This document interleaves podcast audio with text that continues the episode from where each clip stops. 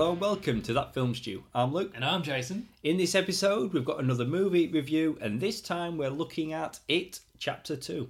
It Chapter 2 is the sequel to the 2017 film It. This supernatural horror movie is in cinemas now, so if you haven't watched It Chapter 2 yet, but you want to, go watch it first before listening to our full review. We will be talking spoilers.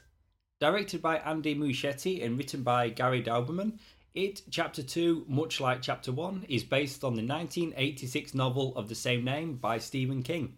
Set 27 years after the events depicted in Chapter 1, the adult versions of the Losers Club face off against it once again, with flashbacks featuring the younger cast from the first film. Jason, you have the plot. 27 years later, in 2016, Pennywise has resurfaced. Mike Hanlon, who never left, calls the other members of the Losers Bill Denbrough, Beverly Marsh, Ben Hanscom, Richie Tozier, Eddie Kaspbrak, and Stanley Uris, all back to Derry. Although disturbed by the phone calls, all of them are amnesiac about their childhoods, but reluctantly agree to return. Almost all of them. Now adults, having gone their separate ways and damaged by scars from the past, the losers must reunite and conquer their deepest fears to destroy it once and for all. It's been two years since our review of Chapter 1, and the question we asked each other on that podcast have we read the book? We Yeah. both said no. Has that changed? It's been two years. I've bought the book. Oh, okay. No, I have not read the book. You haven't read the book, but you bought it. I did buy it. I have the copy in my house. It doesn't belong to me. It belongs to the wife. She And has your read the wife book. has read the book. Yeah. And we spoke about that on our last review. and So she- she's yeah. filled me in and tried to give me as much knowledge as possible that I can bring to this. So what we're saying is we haven't read the book. So we're movie guys. We watched the movie. we Um, did. But we did watch the mini series. That's right. And that was what 1990 that one came out. Here's here's what happened. When we watched that first It movie, I'd watched that was my first exposure to to It. Then I watched the mini series, which includes events and uh, things that happen in this chapter two. So then going into watching chapter two, it was a different experience because I sort of knew what was happening for the most part, especially the beginning of the movie where there is. So a different experience. Watching that first movie, all brand new to me. This is amazing. Don't know what's happening. Don't know what's going on. This time around, okay, I can see the you know play by play, the beats, the story elements. I grew up with that miniseries and it terrified me. The scene in particular, when they're looking through the photo album Mm. and Pennywise comes out of the picture, Yeah. and at one point he's swinging on like a lamppost or something, always freaked me out. So Pennywise, as a character, always freaked me out as a kid and growing up. We get a very different Pennywise in this movie. And I think in our first review, I think I, I well, at least this is what I said. The Pennywise from the miniseries, that design, that clown, I find that more scary. The more you know, the Ronald McDonald looking kind of clown scares me more than this sort of demonic Bill Skarsgård kind of clown. And that's Tim it's still Curry. it's still Yeah. scary and uh, you know it's still freaky looking, but to me, a more traditional clown freaks me out more. Tim Curry was the original Pennywise in that miniseries, and what you're seeing there is a guy in makeup and a costume, and it's freaky. Yeah. clowns can be freaky. In this movie, in chapter one and chapter two, quite often, Pennywise they've digitally manipulated how he appears. I mean, there's a lot of oh, like you know, and when it he, take for me it takes away Yeah, the creepiness. when he opens his mouth and he becomes like this big demon spawn monster. When he becomes a giant spider, yeah, we get the spider legs. When there's a lot of yeah, lots of things like that happening. But Bill Skarsgård is still doing a lot of things himself naturally without any sort of computer imagery manipulation. He- He's the weird thing with his eyes where they go. To his credit, he he's doing that. His mouth, his facial expressions, that's him. I don't know what they're doing with his forehead. Mu- must be a prosthetic. So you're right, yeah, Skarsgård, he He's he doing- deserves yeah. so much credit and praise. Like his performance in chapter two, just like chapter one, is absolutely fantastic. Even that stare that he has, and like in his his bottom lips just drooping and Yeah. he's drooling, and he really is a good Pennywise. But yeah, I was just the com- comparing him to Tim Curry. I don't know. I just I did find There's Pennywise something about scary in Yeah. that. But then I guess it's how old you were when you came to that interpretation of the character. Not even now. I mean, like I said, I only watched the miniseries just you know the past year or so. Um, it's like it still freaks me out a little bit more. I reckon I'd have watched the early nineties. I can't go to McDonald's. Like. Just stick to the drive-through. I'd, I'd have gone like say early early nineties. Uh, I'm maybe ten, Sure, yeah. like eight, nine, ten. There, thereabouts when I first watched it, And and it- it, was on TV. it just effed you up for life. Like, and I watched it on TV with commercials, and that was like a breather for me. Oh, like- like pacing myself. the real world. Like, yeah, But what's interesting about you know these two movies, you know, we've got basically two parts, chapter one, chapter two, as a complete thing. Um, I guess what we can compare it to is the miniseries. The miniseries follows the structure of the book, which is essentially set in the present of that time, with flashbacks to them as kids. So you've got two basically timelines running concurrently as the narrative. The miniseries follows that same thing. So we see the adult and then we get flashbacks and learn about what happened to them as kids as they get their memories back.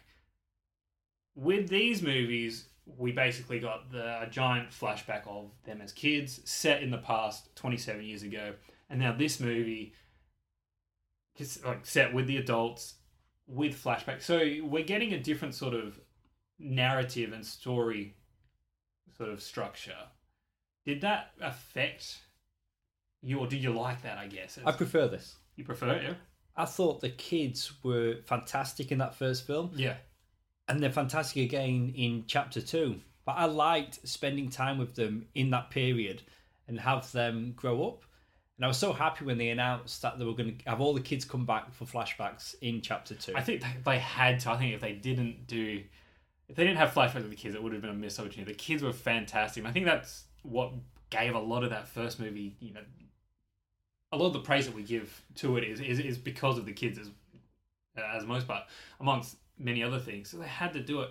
I do think a lot of the flashbacks of them though in this movie were a bit, I guess, unnecessary or for for the sake of the story and the movie, not necessarily like just not necessary. Although I want more kids, like I want as many as I know you did a rewatch, and I was planning on doing a rewatch, and I just ran out of time. And as I'm watching chapter two, I'm thinking to myself, I am so glad I did not do a rewatch Oh. because I remember the movie very well. Okay, I've well, watched that's- it. that's good. I watched it at the cinema. I've seen it a couple of times after that, so I do remember it really well. What I didn't anticipate is them showing the same clips.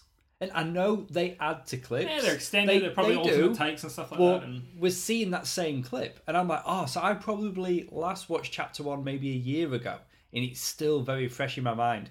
So when it's got scenes where they're splitting up, or it's you know the kids from that first movie, I'm like, ah, I know this, like I know it very Yeah, well. yeah. So if I'd just done a rewatch, I'd be in the cinema. Oh, I'm watching this scene that I just watched a couple of nights at home. There's so many digital effects in this, not just Pennywise, but the kids as well. did you notice them though? I did See, because I didn't. I really gonna- didn't. I, I knew about them. I'm but- going to credit the biggest, the, my most notable digital effects with the kids, and it was around Jack Dylan Grazer. This year, we got to see him as Freddy in Shazam. Oh yeah, yeah, yeah. So, out of all the kids, he's the one that we know.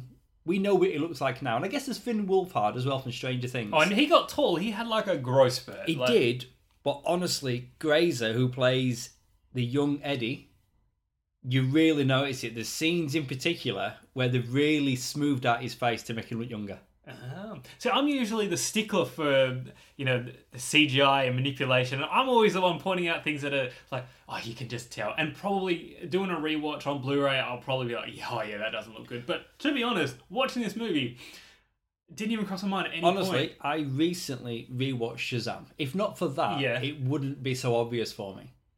But again, like, we just watched uh, Stranger Things season three. I mean, as only well, weeks ago. You know, we, we both watched it. Yeah, it, watching that, even though I was like, that kid has gotten old, and it made me think of you know this this it movie. And Maybe, bear in mind, this was probably filmed a little bit earlier than season three of Stranger maybe Things. it's, but it's how because Richie has longer hair, he's got glasses. Maybe there's more things like hiding. But honestly, young Eddie, he's the one that I noticed the most. You reckon they they manipulated their voices as well? Because I remember him, Freddy, being a bit like having a slightly deeper voice in Shazam. So you reckon they probably just changed the pitches because he was pretty squeaky in that first It, But I think you know, and it sounded as actors, maybe they can change the voice slightly, or, or may, maybe they did. that's okay. It's part of the movie magic.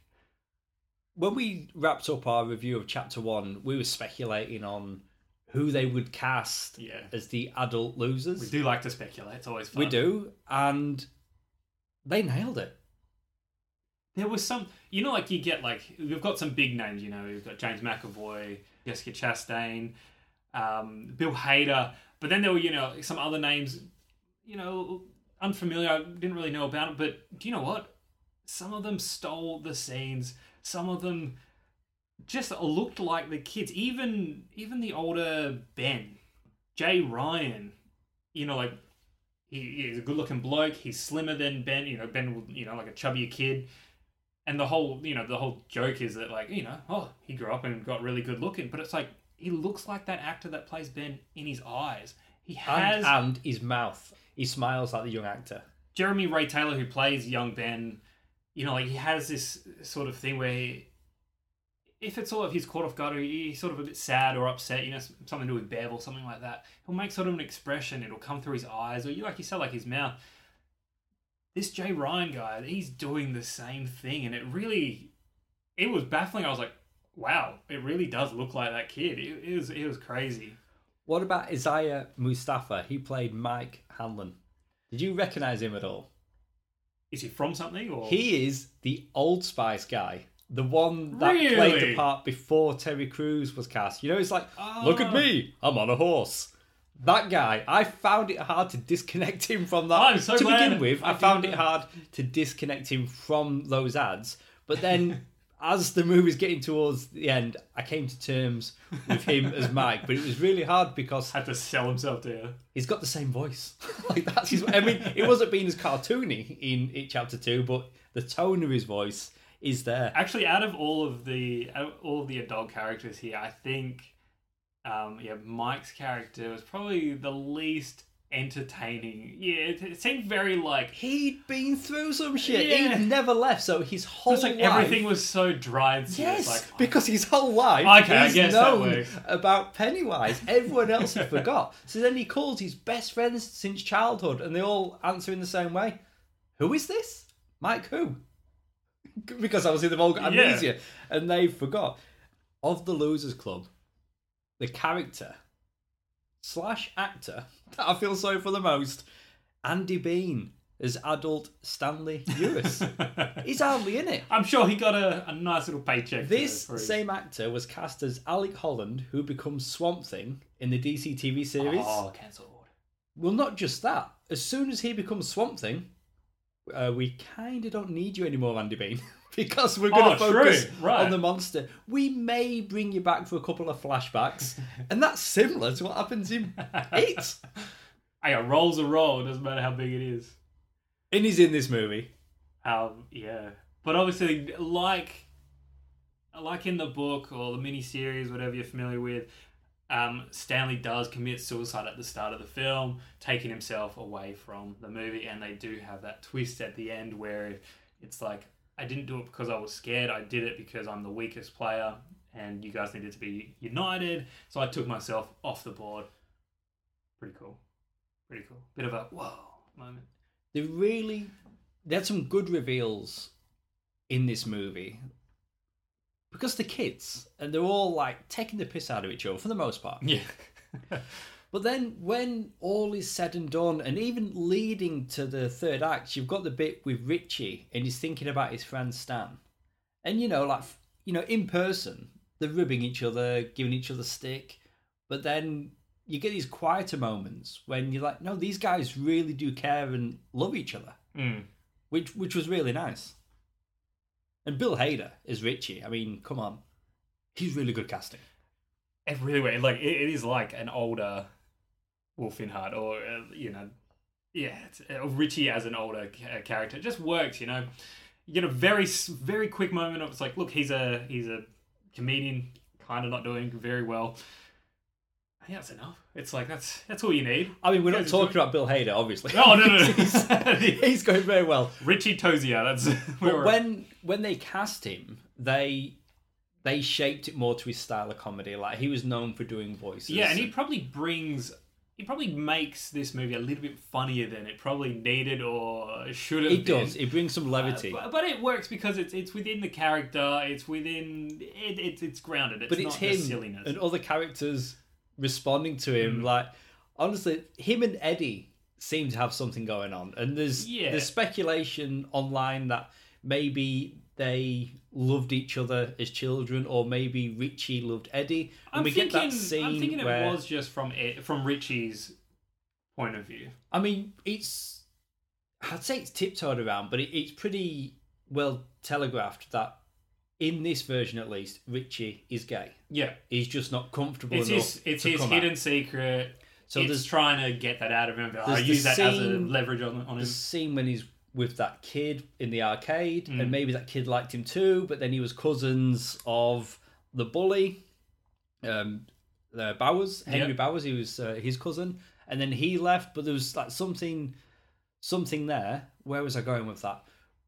I was going somewhere, but oh yeah, that's right. Yeah, so there's a particularly interesting relationship between Richie and Eddie where they probably give each other more stick than other characters. So Yeah. maybe that's because they like each other, or maybe it's just because they're closer friends. I But- think it's because they're they're closer friends, and I, but I think like with that, I think Richie did develop feelings for him. You know, a little bit, little bit deeper than just a, a friendship level, or really good friends. You know, a little bit higher. And there's that very subtle bit at the end where you know you see him scratching their and he's, initials. he's carving it again. Like he's making it's it fresh. R and E. You know, he did it in the Richie first movie as a kid, and then he's going over it again here. But I'm actually going somewhere. I'm trying to You're get to a bit that I found funny, and I just I got sidetracked. It's in the beginning where Richie he, ref, he makes reference to the fact that he doesn't write his own material, and then Eddie's like, "I fucking knew it," and it's sort of like you know, Eddie's like he's really enjoying that fact that I knew you didn't write your own material. There's lots of good moments like that. We got it, I think, more so in that first movie, where you can look at movies like Stand By Me, The Goonies, where it's kids being kids. Hmm. And that's what we both really liked about that first It movie. It still works in chapter two with them as adults, but not as well, I don't think. I think it's it- better when it's when it's kids giving each other stick. Uh, This movie's interesting because you what you can do with you have these. It's not just adult versions of these kids. It's these adults that they had, you know, these relationships as kids, but then they've been sort of separated for all this time. It's when you throw them all back in the mix together, a little part of the adult reverts back into the child. Ah, that's true. So then you do get that those childish qualities where they you know they're ripping into each other and you know like even when Eddie's you know dying, he takes his last breath just to rip into Richie one last time. You know like- Exactly, them two just having a, a particular bond. Jessica Chastain as Beverly, out of all of them, she's bloody incredible. Like she's a fantastic actress, and I think I'll say that every time She we really talk about her movies. But it really is. It's like you're looking at Sophia Lillis, all grown up. Like she always looks and sounds like Beverly, always. There's scenes where I'll look at grown up Bill, James McAvoy. like I- it's, just it's James McAvoy. James McAvoy's where I struggled. He's know, doing like- things where it's sort of like, oh, that's a little bit Xavier. Or, oh, Yeah. this is what he did in Split. But Yeah. then again, in Split, he had what twenty seven personalities. He's got a lot going on there. Uh, one of them is Bill in Split. One of them's Bill. But he's really recognizable. I mean, for the most part. Okay, so let's take so James McAvoy, Jessica Chastain, and Bill Hader. They're your big names. The other guys, minus the whole Old Spice thing, you, you're just seeing characters growing up. Yeah. James Ransoni as Eddie, as a grown up Jack Dylan Grazer. Perfect. Like, is that actually. I'm pretty sure that actually is Jack Dylan Grazer grown up. I'm pretty sure that's him. Like, I mentioned, they put him in. They froze him. earlier, and Adam Brody Yeah. plays him growing up and does it very well. That worked. It's It it's still works. This guy, it's But this guy- Jack Dylan Grazer He's he must be easy to cast because they've done it easy. twice in one year. Yeah. They've cast an adult version of him. I mean, I think Adam Brody worked good in Shazam for for Jack Dylan Grazer's character in Shazam. That's right, but, but, But I'm I talking about but appearances as well, though. Visually, as a as a as a look, James Ransoni is it works better in this movie as a grown up Eddie. yeah, but then it's, Just just looking like it's the where young it fits. actor. Like you couldn't swap the Shazam actor and the It actor; it just wouldn't work. I mean, if if you put Adam Brody as the adult Eddie in this movie, it well, I mean, it wouldn't work as well. Like, it, um, I mean, he doesn't really look like him, but it worked in Shazam in the moment and I think for he- the character. Yeah, okay. I think he more acted like him. Let's just stop talking about Shazam. you, you know, um, something that both Shazam and the Good It one. films compare. Uh, this uh, that, that there are common, adults and uh, kids. as well as that, and this is the last time we're going to bring up Shazam, which is also a Warner Brothers New Line film. Same Wow. composer, Oh, okay. Wow. Yeah. Benjamin Wallfisch.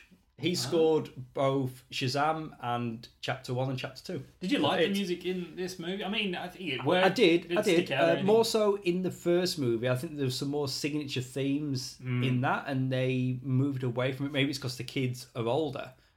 But it, it seems like okay. You watched a lot more recent than Chapter One. Did we get more Pennywise in that first one? Um, It seems that way. I think uh, I, I think so. You you got more of Pennywise being creepy, uh, Pennywise being in the darkness, in the shadows, and then when you do see him, it, it made more of an impact. Here, it's like he's out in the day, he's doing things, he's just standing in the middle of the road, like he don't care, he don't give a shit. So I think even though we might physically get more of him and visually more of him, there's less to take away. In that first movie, there was a lot more it taking other forms. Um, every character had more of a different experience. Here, you still get those other forms, but it's yeah, I don't know. I think there's more Pennywise here, And I guess in that first one, but less effective. he wasn't looking to reveal himself as the clown Mm. initially. Like he was, he was being different. Only when yeah, he wanted characters. to appeal to each kid's fear. And I guess when you brought those back in this. Pennywise the dancing clown, we get to see him dance in that first movie. We don't get him doing it in the second Yeah, movie, where's but we dancing? get Richie doing it, which I really enjoyed. what, you guys don't remember this? and he's doing the yeah, Pennywise, dance? Pennywise, dancing clown, you know. but more Bill Hader, just yeah. The other fantastic. identities, we've got Hobo the leper, we've got the witch, Georgie is back in this as well. We get like a, Like an a dead- extended yeah, scene. dead Georgie. Mrs. Kersh strapped to the table, and we have Patrick Hockstetter.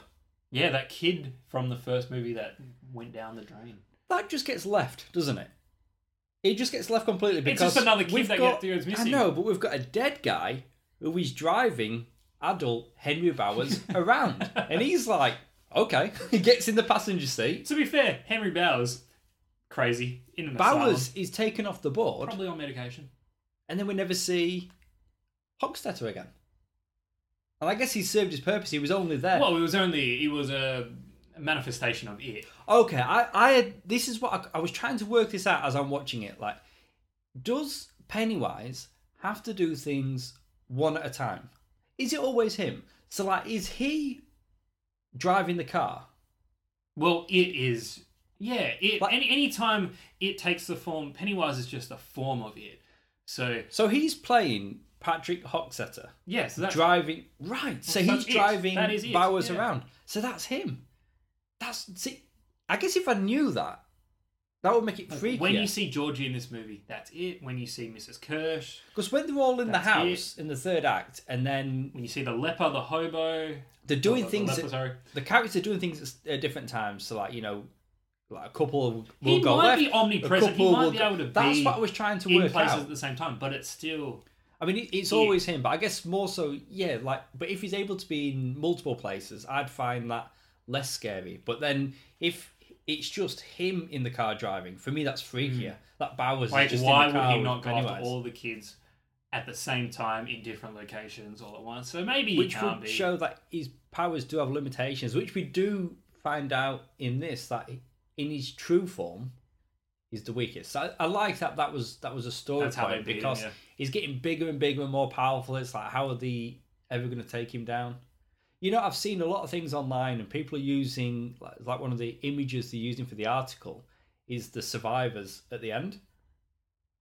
That's pretty bad, isn't it? because I'm, I was looking online today, you know, you know, preparing for this uh, review. Is that like, and- like them with their bikes? but it's it's that's the reflection. But when you've got the survivors looking at the reflection, so you're looking, Mm. You've got all the kids in the reflection. but you're looking front on Yeah. at the adult survivors, and multiple outlets on Facebook are using that Yeah, picture. there's no Stanley, there's no Eddie. so it's like, okay, so that's what happened. Yeah, I mean that's in the trailer as well though. I suppose, yeah. But I didn't take note of that actually in the trailer. Like I just thought it was a cool shot, reflection, cool. That's why I never pause trailers. Don't pause them. Don't read into the detail. Just bring them in. Just let it give you information. Should we talk about some cameos? We should. There was a couple in here. Stephen King. Yes. He's in here. He plays the grumpy shopkeeper at Derry's second-hand Rose, who sells Bill his rusty childhood bike. I'm so glad I know what Stephen King looks like because when he I came on screen, most people do. it took me about four seconds, but I was like, no, yeah, no, that's Stephen King. And then I could enjoy that moment. Otherwise, would have been like, well, this old dude's pretty creepy. Straight away, I'm like Stephen King because he's. We know what Stephen King looks like. He's Yeah. got a distinctive look, and you know he's I been. mean, on- he's not he's not Stan Lee, so it's not like we've seen him. I know, times. but he's So like he's on the back of like hundreds of thousands of book covers. That's like true. Ah, d- we know what the guy That's- looks like. That just means I would have had to pick up a book and look at the. We both have it in our houses. It- mean I picked it up. you know, what I was impressed by. He's good in this. He's all right. He's yeah. actually acting good. It's okay, and it's a fun scene because of you know, um, a grown the grown up Bill has become a writer, author. Yeah, he's involved in you know movies and stuff, but primarily a writer. So to bounce off Stephen King, and you know he's talking about how he's talking about his book, Oh, mate. how, many bad ti- the endings are. Yes. Like- I mean, this is something Stephen King is known for, like not sticking the landings with his books. And even us, without reading a lot of his books, we know that that's the takeaway. And they really run, like, they mention it so many times in this movie. And then Stephen King himself Just goes, criticizes "Yeah." Bill for not doing a good ending. on another layer, you could take it as you know, like this chapter two is the you know finale to this story. This is the end. It's sort of a tease, like, hey, are you gonna get a good ending? Are you? Maybe you're not gonna. Maybe you're not. It's not gonna be good enough for you. Are you going to get a giant spider or are you not? You just have to wait and see. Ah, well, yeah. Well, I mean, and we do, but we'll talk about it later. There's a couple of other cameos in here. Uh, the director appears as a customer at the pharmacy where Eddie picks up his prescription, he's just walking around. Yeah, doing just, his things, um, doing his shopping, having a browse. having a browse. There's another cameo as well. There's another one. Brandon Crane, who played young Ben in the It miniseries. Oh, That's pretty. That's pretty cool. He is playing a employee of Grown Up Ben's architecture firm. He's just sat there. I found this out That after works. the fact, so I don't know which one he is, well, that's it. Yeah, but that's he he is one of them. And we almost got a, another big time director appearing in this film. And when I say Guillermo del Toro. yes, I think I read something about that. Yeah. I mean I said another, so I'm crediting Muschietti as a big time director. I mean, Hey, he's he- done a handful of films at this point. He is now. And until it changes, he's confirmed as the director of the Flash movie. But we all know. Fourth time's a charm, right? Yes, exactly right. Del Toro was going to play the janitor that Ben runs into when he's running away from Pennywise. Oh. That would have ah. been pretty cool. Del Toro is apparently a fan of that first movie and was going to be a part of this, but scheduling would not allow. But for him to play the janitor, I was getting Scream vibes. I was thinking that, like Freddy Krueger mopping the floors. And that's yeah. Wes Craven playing Fred the janitor wearing a stripy jumper. Oh, Always loved that cameo. But yeah, so So that would have been like that. quite a few cameos in this. This is not so much a cameo, but I thought it's worth mentioning. You know Eddie's mum Yes. in the first movie, and she also features in this movie as well, played by Molly Atkinson. You know, plays a larger lady, a bit like crazy. Eddie's wife in this movie also is a larger lady, and it's sort of a joke that it's like, oh, he married his mum essentially. Also played by Molly Atkinson, same actress. no. What? Yes, What? yes, wouldn't know it. That's amazing. It is amazing. He really did marry his mum. Um, I mean, amazing slash weird. wow, so they've got the same actress. That that is. I mean, I like that. It's kind of a, a joke. It's a gag. It's but that's like, what I hey, like let's- about it. I'm not like I'm not you know celebrating incest. I'm celebrating the fact that the Good joke, on you, Eddie.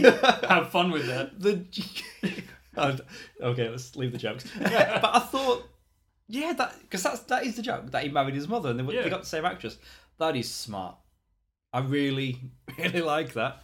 Uh, this movie, I guess you got to ask of any horror movie, is it scary? Mm. Do you know what? No. I mean, it, of course, subjective. It's not as scary as it probably should have been. I mean, there are visuals, you know, that are, you know, supposed to be frightening. There, are, of course, you know, they're being chased by things, lepers, witches, clowns, giant spiders, a big giant guy with an axe who's a statue. You know, like, there are things there, but I don't think they land as scary as that first one was. No, the you know? first one it is- had a is creep factor. It had oh things, and you know what? With kids, things are always scary with That kids, and when the kids are. Watching Exactly. James McAvoy running from something, running from a clown, Banging his head on glass yeah, multiple n- times. Not as scary as, you know, a 13, 14, 15 year old, whatever they are, maybe older, I don't know, running from. Yeah, it's not the same. The, the scene with the funhouse mirrors where he's trying to save that kid, who looks very familiar. What do you know that kid from? I don't know. Whenever he was on screen, I'm like, that kid. I know him from something. well, his name is Luke Roessler. So if anyone out there wants to Google him and look him up and maybe send us a. I don't know. Ah, I didn't look into him that much.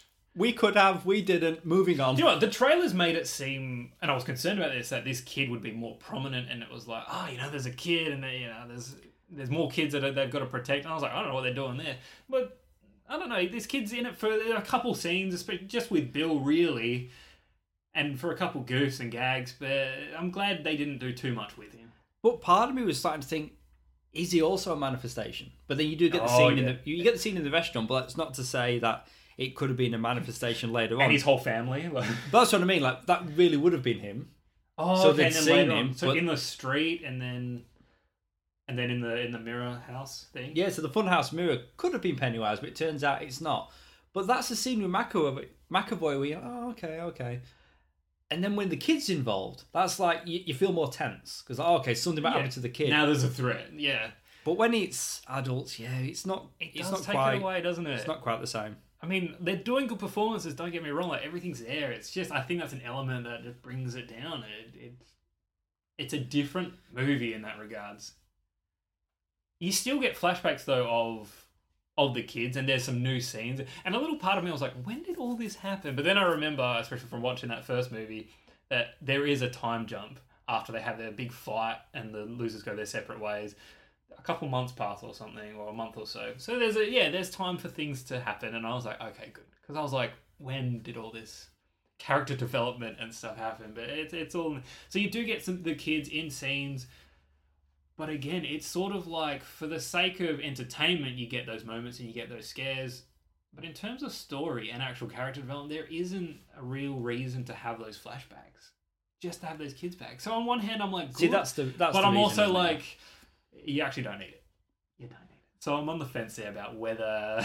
I mean, I'll take it because I, I I like to see those kids in peril. And that's the thing. It does. But- it does seem as though they're doing it because they can, and because that was a huge component of that first movie that everybody loved. Before we move too far away from Luke Roessler, I did quickly look him up. The Netflix TV series Dead to Me is in that. He plays the youngest Ah. son of Christina Applegate. Anyway, back to it, chapter two. So Henry Bowers, I mean, we've got it. They're all contending with all this stuff, but Henry Bowers obviously being manipulated by it in some regards. Still, though, as a as a human character, does have a vendetta against uh, the losers. So he's a villain for them to contend with and deal with. And yeah, he does get taken off the board at, at some point, but for the most part, there's a good chunk of the movie where it's they're dealing with him, being chased by him, being trying to being stabbed and, and all that by this character. And for a short time, they do bring back Nicholas Hamilton, who is an Aussie actor. They bring him back. He's the young version Yep, of and then we see him he's older and he's got a mullet. What I liked about Bowers as a character is the fact that He still had a mullet. That's yes. also, they they're at the point where it's not real, it's not real, and sometimes the manifestations will go away or the illusions will stop. And then when you've got a character like Bowers, who the, they could think this is just another illusion. He's real. He's stabbing Eddie in the cheek. Yeah. You know, it's oh, that was messed up, actually. it's an Oh. extra line of peril. Oh, and when Eddie opens his mouth and you see the blade in his mouth as well, it's gone through the cheek. But I think Bowers having a human running around, it adds that extra level of terror because you've also got, you've got this horror movie going on with Pennywise, and then you've also got to the side a slasher movie with Bowers going around with his Yeah, it's just like uh, more. Um, so you get different elements of the type of horror. It's Like, yeah, you got all these like CGI little monsters and creatures that you got to sort of deal with. But yeah, then you've got this physical human being. It's just a crazy nut. But I'm glad they got their comeuppance on him. oh, definitely. Some characters in particular, Mike, Ben, you know, they got their their punches in there. And it's good. Going back to that question, is it scary? You shared this with me originally, but the parents of Queensland, Australia, do think maybe not the movie, but the posters are scary. Yeah, there was- there was a whole thing about children being terrified. some of the marketing, the the posters. posters. billboards of of like Bill Skarsgård in his it makeup, the face, and parents were like, "Take it down, that's terrifying." Like our kids are exposed to it, and I was like, you know, on one hand, parents like to complain, but then I was like, hang on, maybe they've got some merit here. So I went to you as a parent, not me as a parent, as you as a parent. You have a kid. Would you like your kid to be exposed to that, or? And you said Which poster was it? Was it? Is it the the white poster the a face? white poster with sort of just like his So it's the menacing features looks. with the blood sort of mouth. Yeah, I mean, yesterday, you know, my daughter, seven, my eldest, she's seven, and so, oh, you know, I'm, I'm going to the movies. Oh, what are you going to watch? I'm going to watch a scary film. And she's like, what's it about? I'm like, it's about a clown. And she laughed and said, that's not scary. So, Show her a picture. no, I, I, I didn't, but I think, I don't think that that particular poster is that scary. Now, if it's the trailer, I mean, yeah, of course. Well, ah, that's, completely that's got a lot in there. But I think if it's that white poster and the only definition you're getting is Pennywise's face, I don't think it's that scary. I mean, I don't think if it's positioned on the school run, like a big billboard, it's on the side of the maybe- school bus. maybe it isn't the best. But I don't know. I don't think it's. Should they start like marketing movies at schools, just like in gyms and stuff? Why not? And he got people talking about it. Like it was on the news. That's it. More, it's more promotional material. This horror movie has a poster that is freaking parents out and potentially scaring children. And then older kids, teenagers. Oh, I want to. Yeah. I want to see that movie. laughing and being like, "Give me a ticket." You know, the other day I was at the cinema waiting to get my ticket, and there was about five kids that looked 14 at best. and this is a MA 15 here in Australia, so you need to be 15 years of age or have a responsible adult attending. They didn't have that. So between them, they're trying to pull out ID, you need photo ID, and then the ticket attendant is like, oh, well, if you don't have photo ID, do you have two forms of ID that's got your age on it? And in the end, they couldn't do it. But they look like children. The children trying to watch it. Was and, uh, not old enough. Off top of it? Like, was your cinema like allowed? And horror movies sometimes you do get those. Lots of laughter in in this Ah. movie, and and my only takeaway with when But you at appropriate moments, or this is the thing when there is a lot of scares in it. Now we didn't find this movie particularly scary. I mean, we've seen a lot of horror movies. There is scary ones still being made, but this it's more of a it's a popcorn horror. yeah, So it's not looking to terrorize you. But there's certain scenes that did get jumps out of people. And what you find, especially in bigger crowds, if there is scarier moments, people overcompensate by laughing. Do you know what I mean? It- Yeah. It's it's a it's a reaction that that people have, and then they'll turn to the friends. Oh, is this okay? Oh, is, is this funny? Are we laughing? Are we freaked out? And it's a bit, a little bit of a like a group mentality thing going on. For that reason alone, uh, we were like, with our high praise of that first movie, we were like, going to the second one, let's do gold class purely because it'd be smaller numbers, Right. obviously better seats, and all of that jazz. We, we thought it'd be worthy, but we were like, be less people, less idiots. Cool, and it was. It was Oh, right. fantastic. it was fantastic. We were probably the loudest people. Oh, I thought that was going to have a bad ending. Yeah, th- No, it was good. It was. there was so quite a few, quite a few people in, in my screen. You know what? The scene that I would say got the biggest laugh. It was nothing to do with Bill Hader. The biggest laugh. It's when Beverly goes home, and there's the old lady in the Oh, she's background, dancing. and she's sort of like, dancing naked. well, I- you know what? In the trailer, and what I really like is they played it different in the trailer Hmm. to how they did in the movie. Because as soon as that scene started, after seeing, because that trailer was essentially it was an extended clip, Yeah, and it's played differently in the movie, which is good. not completely, but enough. Yeah, the point's there, but it's like, oh, different experience. Yeah. But how I interpreted it in the movie compared to the trailer. So she's in the background, and it's almost like because the whole thing is that it is tricking Beverly into thinking that she's at home. I mean, he is so elaborate, you know. But I guess he needs, It's actually an abandoned building. Like Yeah. the building is completely but gone. he needs is the the the more fear his victims have, the bigger the the feast is. it makes him stronger because Exactly. they're weaker. Because So there is a purpose. He's not just being a dick. But you're right. it. What a dick. in the background, you know when you said she's doing the little dance, the old lady, and again it got the biggest laugh in the cinema. How I interpreted it as I'm watching the film is that he sees, as he keeps poking his head around the corner, that Beverly is buying everything hook, line, and sinker. And then when she's like really being affected by her surroundings, it's almost like it's a involuntary reaction that he has, and Like he just he's gets getting all excited, like, like, yes, yeah, I, like, I took it as I'm winning. not- Oh man. Exactly. He's not dancing. He gives like a little jig and he's is, it's working. I liked it. but that's but that's the honestly biggest laugh. That was a bit Because he, he's but he's a trickster, isn't he? Like and he's so elaborate. it. What a goofball. Do you know what? We keep, you know, we're- we've been asking, is it is it scary? And we're sort of saying, you know, no, but, you know, there's moments that things are good. Balloons. Still freaky. And some of the That scariest. big one in particular. Under the bed. Oh right, in, Oh. he, and he's and he's pulling Oh, man. Oh, it's cringing. The one at the end though, That made massive, me cringe more than any moment Right. in a Saw movie. For me, Ever. the big balloon when it pops at the end. yeah. My wife Because there are so my- many pointy things. I know, but my wife hates balloons. i am stressing I've out got now. to think like if you know if kids have had balloons for a while and I'm Mm. going to chuck them out, I'll just pop them Yeah. unannounced. I don't do it right near her, Luke, the dick. but it freaks it freaks her out. Hey, she married me, but it, it freaks her out. But th- I know because she's not seen it yet, and when we watch it together. That's gonna freak her out. Like, Oh man, that- I, and the I'm, I'm with her it so like, loud. It's, but that yeah, that big because it's like where they're doing their sort of uh, ritual thing. It's like this cage dome thing with sharp, pointy cave things, and the balloon is like expanding within that. Oh, Oh, talking man, talking about characters being dicks. Mike, Mike. I screwed them over royally. no, but I mean, he did have the intention was if they believed enough Yep. That it would work. I know, but that doesn't help Eddie. You know what I mean? Dick. But yeah, that was the thing that he'd scraped down, he'd scraped away the fourth side of that device that was holding all the totems. Yeah. But even that, like, they're in, like, peril is real. Like, you know, they're fearful of their lives, and then they throw a coin in there. That's not going to burn. Well, what about your inhaler? and the melted plastic and the fumes? And then, but like, don't they put a rock?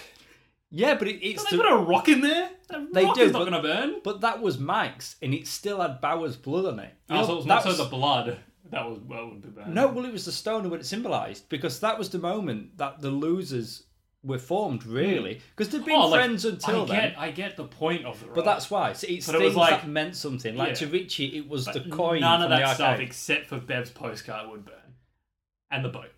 But, it's it's the symbol, though, isn't it? It's the oh man, you're like waiting the whole movie, and it's not short. You're waiting the whole movie for Bev to find out that it was bloody Ben that wrote the postcard. and I mean, We've I, known I, since I know 2017. I know they had that you know they have their amnesiac you know thing issues and stuff, but it's like Bev knew at the end of that first movie, you know, like when oh, did you find out in that movie? when movie? Ben kisses her and she like you know wakes up from her like uh, floating days. ah, yes. and she she knows and she looks at him she says it but she forgot and remembered Yeah, that kiss.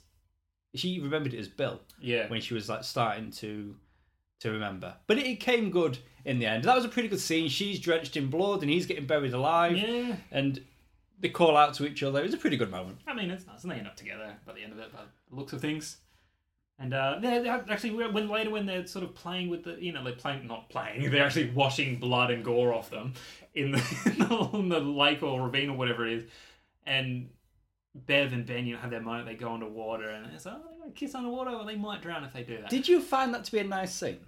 it was kind of it was nice because of what Bill did. What James Mac he kind of looks back and it's sort of like oh, but then he kind of smiles and go, no, that's cool. Like that's nice. And it's sort of like he's not that he needs to, but you know he, he goes, I'm cool with that. I like that. That's I'm happy they found each other. It's Eddie got in my head because when they're in that dirty water and they're underneath and they're underwater, Oh, I mean- dirty, dirty water with their eyes open, they've got their mouths open, so they're taking in big gulps of water. And actually they- they've got like wounds that are open and stuff. and so, I then mean, they're kissing each other, so the mouths are opening wider. I, I just, I found the whole thing disgusting. Like, get out the I water, mean- please. I mean Richie calls about it. It's like, look, if Rich, if uh, Eddie was here, he'd be disgusted. That's what I mean. I mean, he does got in my head. out, Yeah. Eddie was in my head, and that gross. whole scene that was supposed to be like, oh, they finally found each other. I'm like, get out of the water. Get out of the water. Get out. There's infections. You're gonna die from disease. you survived Pennywise, but you are all gonna die. We're at the end of the movie, a very long movie. I've mentioned that already. Is it too long though? It's almost three hours. yeah. it's a long movie. I think I happily sat through it, and I'll probably I'll happily sit through it again. I'll probably do both movies back to back one day. It'll I'm fine with it. But it's is this okay. is this at home? At, at home. So you can take breaks. I mean, I can go to the toilet, I can do what I want. This movie, but did this movie need to be this long? I don't think so. And I think again, I go to those flashbacks with the kids, and not uh, you know it's hard because I wouldn't want them to, but you can take them out. You don't need to. the The actual plot of this movie is they need to find some artifacts to perform a ritual to defeat it. They dance around that a lot, and it's it's they're going through things, and it's just I mean it is it's just scene after scene of terrible things happening to them. A lot of it. It could have been streamlined. But at the same time, I'm like, I'm okay with it. Yeah, it's a mixed bag. I, I did find it long. I honestly, I did find it long. Um, I didn't, I didn't dislike this film, but I did find it long. Whereas, although not as long as part two, chapter one is quite long It's a lot as well. for a horror movie as well. You know, it- talking it 90, 100 minutes. nicely. Yeah, it- two hours fifteen. I think the first one was. I can't help but think that because of the popularity of that first movie and how well received the kids were. Yeah. I think when I was talking earlier about the flashbacks and oh, they're just showing that same clip again from the first movie, I think maybe that would have been the extent of how they used the kids. And because of the popularity, they've extended their scenes and added more, which I has mean, probably Like made I a said, bigger movie. with the structure of the book and the miniseries, where it is you've got the adults and then you have flashbacks of the kids.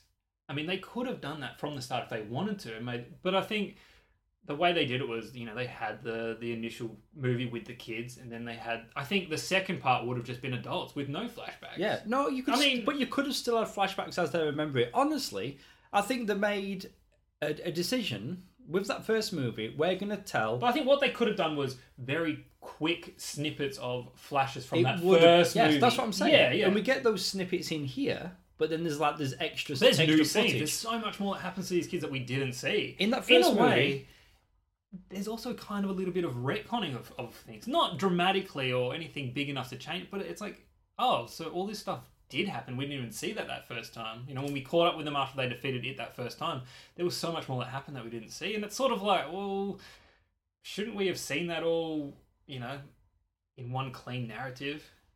The miniseries, the book, it swaps in between Yeah. flashbacks. That, that's that's how they tell the story. They made the decision with the new movie to start when the kids, and then chapter two will be them as adults. I honestly do believe that the the decision was made that no, we need to Because of the success of the because of the with the success kids. Yeah. that they've alternated. Because instead of like jumping between time periods like the original miniseries did, they don't do that in that first movie, and then they're doing it in the second movie, which makes it feel quite different to that first yeah, chapter. yeah. The first one is a cleaner, well constructed film. We had high praise for it when we reviewed it. I, I still have the same opinions of it. This second it, it's it's not as nicely packaged. I think we came a- close to fives with that. I need to go back and listen. It might have been a four point five we gave. It, it would a have been five. I don't know. It was up very there. very high. So the ending then, did you find it satisfying? We do get the the big spider again. We do. I mean, in terms of them defeating it or defeating Pennywise, yeah, they pulled that off really well. There's enough emotive stuff with the characters. Like, it's all there. What I wanted, though, and what I've heard, you know, like, there's stuff about it being some sort of alien being. There's this stuff with the Manchurian turtle, if that's how you say it, or tortoise, or whatever it is, you know, that big floating thing with the universe is on its back. Whoa, isn't that Discworld? Terry Pratchett. Think it's all the same. I think it's all based off the same thing. But anyway, I wanted them to sort of deliver on that because we didn't get that in the miniseries, but it's all in the book apparently. And I wanted, I, I guess, I wanted answers there and some sort of explanation. I mean, there were hints of turtles in the first movie, and you see a couple of turtle things, you know, thrown in the background in this movie, but. I'm, I've left the movie and like the first thing I said I was like, okay, I still don't understand anything to do with the turtle. Are you familiar all with the Dark Tower? And not so much. I know it's a comic. There was that movie that I wasn't think very it was good. a it was a book or a series of books, and then yeah, Marvel did the comic and the movie with Idris Elba and uh, Matthew McConaughey came out last year. Didn't do well at all. But the turtle you're talking about in in the series of books is one of the the Gate Guardians. I think it's like a villain, isn't he? Like not a villain. It's a and it's an enemy of it. Like it's Yes, yeah. and- yeah, because the the turtle is the one that tells the kids how to perform the ritual of Chud to actually kill it. Ah, yeah. So in this, it's the Native Americans, and then they they change it. So the turtle, yeah, they mention it again in this movie, but not not too Not much. too much. But it, it's connecting to more Stephen King properties, Sure. which you know it's it's a good thing. There's something to do with like there's a license plate scene. I think it might be in the secondhand store where it's the same plate from the car Christine. Oh, okay. So th- that's something as well. So they like to have Yeah. they always like to Always put references to other Stephen King things in there. But you're saying is is it an alien? I mean, in in this movie more so than the miniseries, I'd say, looks that way. I mean, it comes from outer space. Lights, very Steven Spielbergy. You know, he likes the Close the- Encounters. Like, um, you know, it's up. It's up there, coming from the skies. And then it's sort of like those lights are the things that are controlling the kids when they're making them float, possessing them, or whatever they're doing. That scene where Richie goes to stand up to Pennywise and he just like opens his mouth as the noise, the light, and the way that Hader just drops and it, I don't know. I, don't know. I, I liked how that works. He's like, "Hey, you," and then he's sort of like under the trance. But I, I looked up the, the comparison between so after watching the movie, how does the book actually end and how does it differ? In the book, Pennywise is revealed to be a female spider in its most true form to humans, and the Loser Club must destroy all the eggs that were laid because they're about to hatch. Very different to what we get in this movie. Well, I mean, we got spider legs. We did get the giant spider, but the true form and oh yeah, and the true form in this, that basically they defeat him with words instead of making him physically make himself small. They made him feel small emotionally. So it's the opposite of sticks and stones will break my But bones, he but words appeals hurt to. It's the opposite. It's he appears to them as a clown, and one of the biggest digs they keep repeat, repeating to him, "You're just a clown." yeah. I thought they could have been a little bit more creative with But the, like, with the bringing you him think down. he'd be like, "Well, yeah, like I've been appearing Yeah, for the yeah. last couple of years as as a clown." and it's been freaking people out, and it's been yeah. It's You're getting weak, and, the, and then he's sort of like he's getting smaller and smaller and smaller. Yeah, they could have been a bit more creative with the with the with the insult, tearing him down. You know, like You know what? you're you're just weak and afraid. Like you take terror on other people for your own well being, and it's like I don't know. So, they could have done something better than what I can. Hey. out, but Bill is a writer, but then again, he does have problems with endings, so maybe that's why he was struggling. And I tell you, Richie, it was the end of the movie. Richie needed his own writer. Maybe we should have got him on the phone. Yeah, be like I need some jokes. I really need to burn this clown. Uh, can you give me some? I don't know. But that's how it ends. It's Yeah. I think all intents and purposes, when this movie ends, that's it. It is defeated. It's a satisfying ending for these two chapters, for the losers, for these this duo of movies. and I wouldn't want more than two chapters, to be honest. Mm. Because even with these two films, it, it's it's a long time. Yeah. Like, and if you're going to watch them back to back, like you were I talking think about, if they were earlier. to milk it and say, "Oh, we want to do another one," it Oh, would have if to be a prequel or Oh. something. Yeah, um, I mean, maybe Maine, oh, Derry, Maine, back in 1920 or 1845. or Derry Maine, billions of years ago. what? And then I we mean, find that's out, what they're saying We'll find out about the turtle, maybe. Yeah, maybe where I get my it's, maybe it's like an intergalactic sci-fi Pennywise versus the turtle. Maybe that's what it'll be. It's weird how it's like it's a sci-fi, but it's set in the past, like Star Wars. Yeah, Yeah, a long, long time ago, and then you see this turtle in turtle Derry Maine. and this clown thing just like That's a different movie, isn't it? fighting with swords. Because you're right. Like when when they're saying it's an alien from the stars, you're like, oh, is this a sci-fi? It ends like a sci-fi, Hmm. but I wouldn't want it chapter three. No, done, done and dusted. They've done both chapters well enough, and it apparently is Stephen King's longest book. They've done it. And you know what? The two of the movies, the best Stephen King adaptation. I mean, I, I reckon. I mean, we're going to give our rating in a moment, but I, As a, I would say- as a double, as a double thing. as a complete piece, Yeah.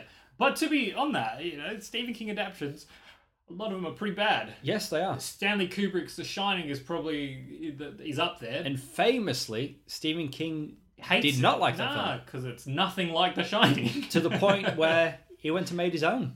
yeah. In like the early nineties, it was like a either a check mini series or TV movie, but that was the one that he was happy with. And we're getting a sequel to The Shining, Doctor Sleep, which is an actual sequel to the Kubrick version. So I'm curious how King is going to feel about that. Mm.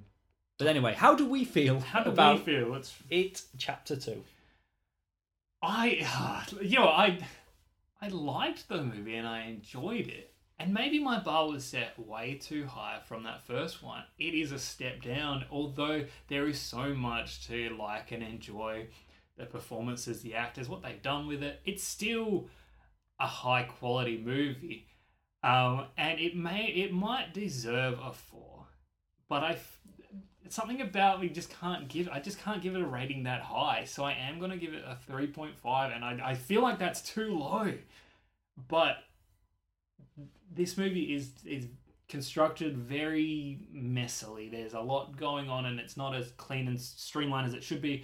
Although talking to people who have read the book, including my wife, my brother-in-law, they've said what they put in this from the book is is worthy and is is faithful to the book and is a good adaptation. So I think book fans would be happy. Um, but for me, watching it as a sequel to that first one and as, as a conclusion, it's good. It's fun. Highly recommend it. Happy to add it to my collection. We'll watch it again many times. But a three point five. There it is.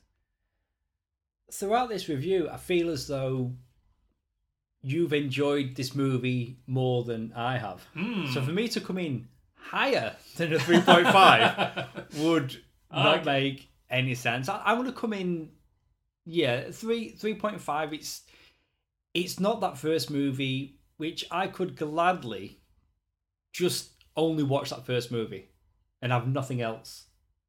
That that is the only experience I would have, and I would enjoy that. This is a nice companion. It's like if you want to know what happened 27 years later, here's the movie. I did miss the kids a lot, but then when we did see the kids, the replaying scenes, I get the showing as what happened where in between scenes in that first movie. So that's how they give us more of the kids. Skarsgård again, he's really he's really good in this. The effects for the most part work. Like some of the times, the effects look really cheap and don't always work, and you've got to think that's intentional. Like some of these CGI. I CGI, found that with rewatching the first one, I was like, oh, it is pretty CGI heavy. but some of the um, it's CGI okay. feels unfinished. But I think there's so much CGI, like more than you get in a standard horror movie. yeah. Like the bit in the the restaurant at the beginning, and you've got all the weird stuff happening, like the little baby head thing. yeah. it's a really weird scene, but I think there's I think if there'd have been more refined with the use of CGI, it would have been more effective and they'd have been able to spend more that focus the budget on certain big scenes. So some of the effects look absolutely fantastic, but then some of them not so much. And as you're watching, you're thinking, they must know that, and they must have like, okay, that's good enough. Let's put it in yeah. but it it works you know as as a whole a whole film so you've got stephen king's referred to this movie as not a sequel but the second part to the first yeah, part. it's one complete And it is- movie. a whole movie. But again, like if you just want to watch chapter one, it is just called It. And then the second oh, one That's is obviously true. called chapter until the credits start, and it's like, ooh. Yeah, that's true. That's true. At the but at the end though, and that was a nice little sting at the end. Like, oh wow, they did it. This is chapter one. But this movie, three point five. I mean, Yeah. it's definitely a recommend. There's lots to enjoy, and all the actors are back. Yeah, two point five. I think, like in summary, that first movie, it was really the setting and the kids. You know, like the '80s setting, the, the isolated town, the kids. That really added a lot to that the experience of that first movie and what I loved of it. So this one was kind of missing, even though it had those elements in it as a whole. You know, it set three years ago. I did enjoy the references, like the pop culture references to the time period. Like we got a poster for the Lost Boys, the cinema marquee Playing the end. Well, the cinema marquee at the end, it was playing a Nightmare on Elm Street Five. Yes, yeah, yeah. which was pretty cool. Yep. This one? 1989. Cinema's closed down, so we got none of that. Okay. well, as always, we like to close out on a little bit of trivia. At 2 hours and 49 minutes, it, chapter 2, is 34 minutes longer than chapter 1, which ran for 2 hours and 15 minutes. In total, both films have a combined running time of 5 hours and 4 minutes, which is over 2 hours longer than the original 1990 miniseries adaptation of the novel. I was actually thinking it would have come in about the same time because I thought the miniseries was about almost six hours, but not quite. So I, thought it was three- five hours something. No, I think it's three parts. I think it's a three-parter, the miniseries. No, it's only two. Is it? Yeah, it's only two. Okay, so there you go. So it's going to be yeah, three hours. That that's, makes sense. Two 90-minute Oh parts. yeah, true. Yeah, So this one. I thought yeah. it was longer. Yeah, wow. So, yeah, I've only ever watched it like bits and pieces when it was on TV as a kid, but like start to finish, I've got it on DVD, and that's how I've watched it as like one running Yeah, running okay. piece. But I guess yeah, if it's in two parts, you split it in half, an hour and a half each. So there you go. So this very long movie, yeah, combined, it's a five-hour movie. Wow, That is a long time. So you're going to do them back to back? I'll do it at some point. Yeah, Cool. What's five hours? We binge more than that on TV. Yeah, but that's TV. You know, I often have that thought. Like, I'll I'll suggest a movie to my wife. Like, I'll watch a like, miniseries in one go. Yeah, 4 I'll- parts. I'll say to my wife, "Do you want to watch this?" Oh, it's a bit long, two and a half hours. I'm like, yeah, but you'd sit and watch three Episodes sixty minute episodes of TV show back to back. It's like, yeah, that's different. So it is different. It's because you have a couple of seconds of a breather of like credits where but you're I guess like, hmm. you don't have that commitment. Like, if you sit down to watch a two and a half hour movie, you want to do it in a single sitting. But if you watch two one hour dramas, it's like, are we done or should we do another one? You're not committed. you to could that stop after hour. one hour, yeah, or two, or yeah. But still, it does blow my mind though. So like, it could be Saturday night. Let's like smash a miniseries out, or let's watch like a two two and a half hour movie. Ah, oh, that's a bit long, The movie's it? longer than the miniseries. Movie's longer than the Yeah, miniseries. okay. That's it for our review of It Chapter 2. Please go subscribe and download this podcast on iTunes and SoundCloud. And please leave us a review. It helps listeners just like you find the podcast. We're on social media. You can find us on Facebook, Twitter, and Instagram as that Film Stew Podcast. We also have our sister shows, Rewind and Review, and Sounds Like Comics, which each have their own Facebook pages. And all of our episodes can be found on our website, thatfilmstewpodcast.com. If you missed it, be sure to check out our recent review of The Kitchen. Sounds like comics have recent episodes looking at the Spider Man animated series from 1994 and the sci fi Superman based series Krypton. And Rewind and Review went back to 1989 to review James Cameron's The Abyss. The next review from that film stew Rambo Last Blood. Yeah. uh, maybe a week late for that one, so I'm leaving the country and going on holiday. Not Um, for long. Well, I'm going to watch it as soon as it's out. I'll wait for you to talk about it. we'll catch up uh, late September. I'm keen to watch this new Rambo film, but I'm going to be honest. It's not because of the trailers. The trailers aren't really doing that much for me. It's just the idea of a new Rambo film. Go to the movie to watch. Go to the movies to watch Rambo. That's it. Old man Rambo. We'll discuss in a few weeks. You've been listening to Luke and Jason, the guys from that film stew. See you soon.